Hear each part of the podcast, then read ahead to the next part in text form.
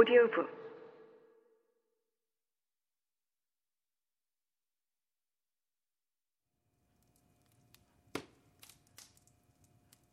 그럴듯한 얘기군요, 홈즈 씨.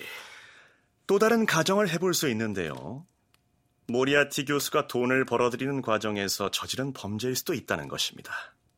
혹시 도둑 맞은 물건은 없습니까? 지금까지 들은 바로는 없습니다. 물건을 도둑 맞았다면 첫 번째 가정보다는 두 번째 가정이 더욱 설득력이 있을 겁니다. 만약 그랬다면 모리아티 교수는 훔친 물건을 나눠 갖기로 약속했거나 상당한 액수의 대가를 받기로 약속하고 일을 저질렀을지도 모릅니다. 어느 쪽이든 가능한 일이죠. 두 가지 가정 중에서 하나가 맞든지 아니면 또 다른 제3의 이유가 있을 수도 있죠. 여하튼 우리가 해결책을 찾아 나서야 할 곳은 바로 벌스턴입니다. 나는 모리아티 교수에 대해서 잘 알고 있습니다. 이곳 런던에 자신을 범죄와 연결시킬 만한 그 어떤 단서도 남겨둘 인물이 절대로 아닙니다. 그렇다면 벌스턴으로 가야겠군요. 맥도널드 경위가 의자에서 벌떡 일어서며 외쳤다. 이런 생각보다 늦었는데요. 모두들 빨리 준비하시죠. 5분 안에 준비를 마쳐야 합니다. 더는 지체할 수 없어요. 그 정도면 충분합니다. 홈즈는 자리에서 일어나 서둘러 외출용 코트로 갈아입었다. 음, 맥경이 가는 길에 사건에 관련된 세부 사항을 자세히 설명해 주세요.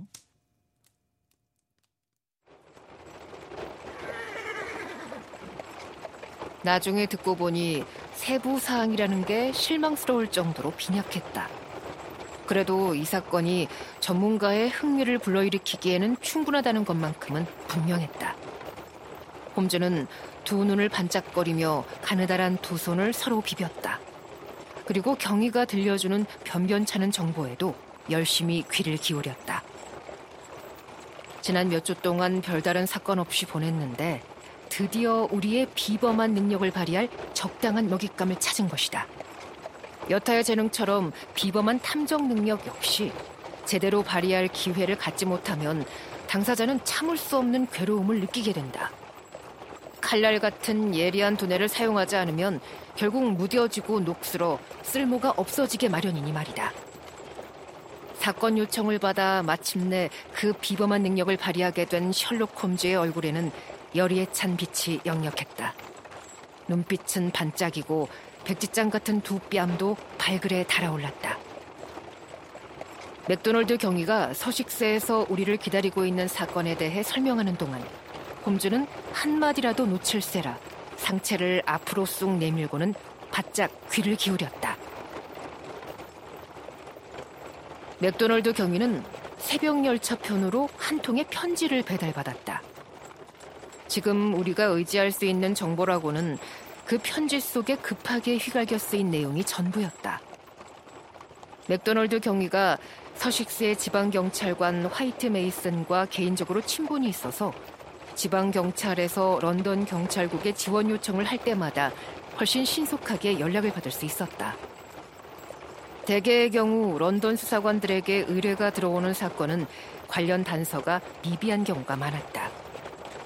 다음은 맥도널드 경위가 읽어준 편지 내용이다.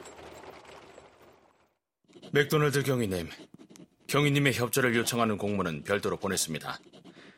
이 편지는 개인적으로 보내는 서한입니다.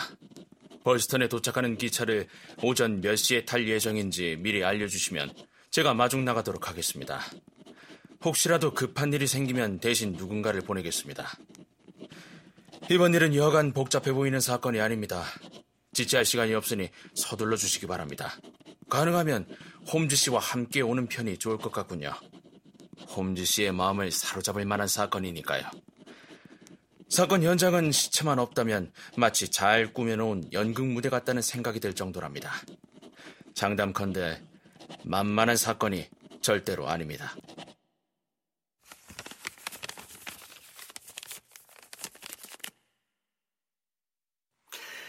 친구가 바보는 아닌 것 같군요. 홈즈가 말했다. 물론입니다. 내가 보기에 화이트 메이슨은 아주 대찬 사람입니다. 또 다른 정보는 없습니까?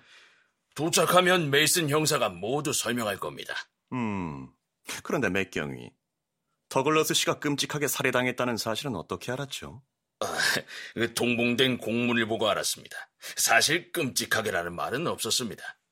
공문에 쓰기에는 적절치 않은 표현이죠. 피해자 이름이 존 더글러스라고 나와 있더군요. 산탄총에 머리를 맞았다고 했습니다. 적힌 대로라면 사건 발생 시각은 어젯밤 자정에 가까운 시각이었어요.